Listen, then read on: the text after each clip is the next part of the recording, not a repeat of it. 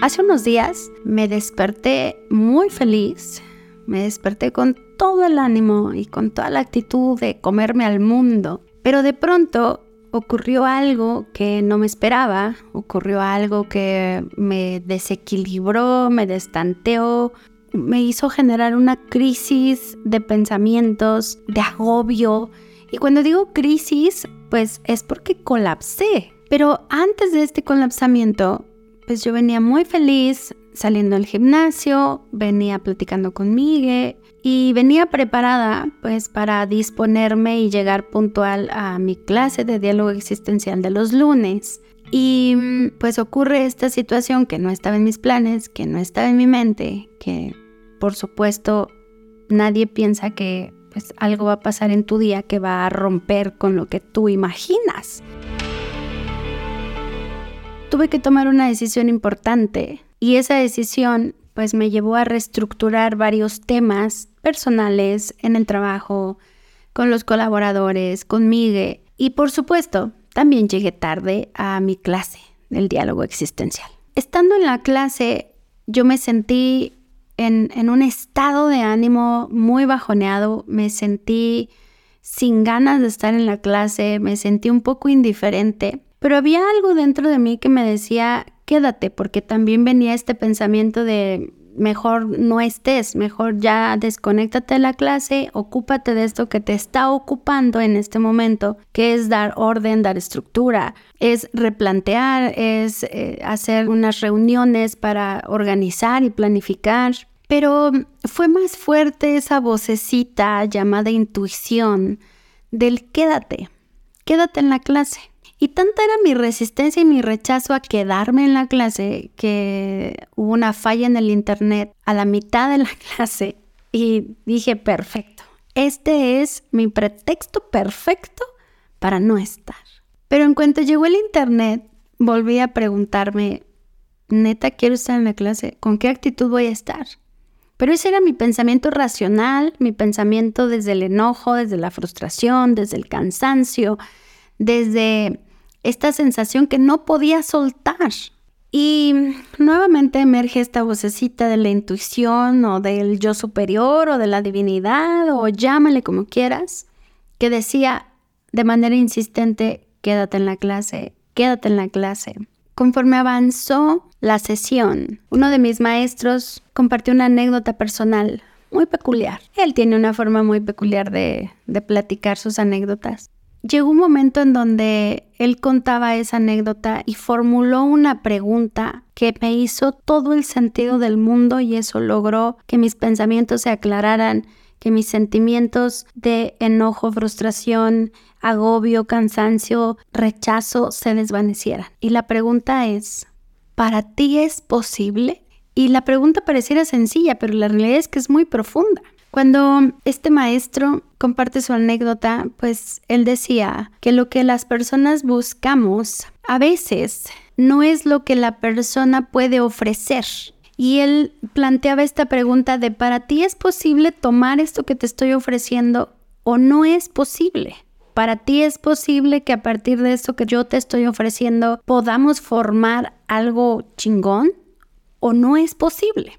Y esa pregunta yo la volqué hacia lo que yo estaba viviendo en ese momento y fue cuando dije, bingo, pude entender que en mi mente muchas cosas son posibles, demasiadas, demasiadas cosas son posibles crecer en el negocio, crecer en la empresa, contratar más personas, tener más tiempo para mis hijos, ayudar a miles y miles de personas con lo que hacemos. O sea, para mí hay muchas cosas posibles en mi mente, pero el camino yo no lo transito sola.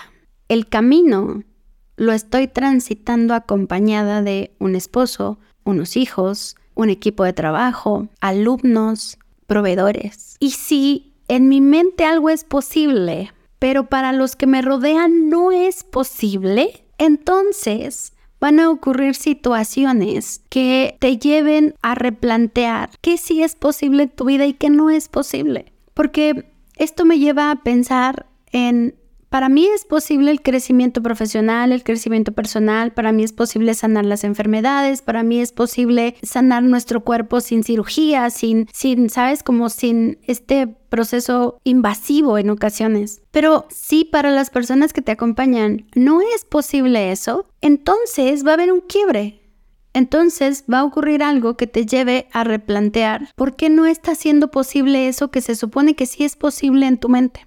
Y mm, cuando entra Miguel al estudio, lo veo y le digo, acabo de descubrir algo. E inmediatamente convoqué a mi equipo de trabajo y les hice la pregunta.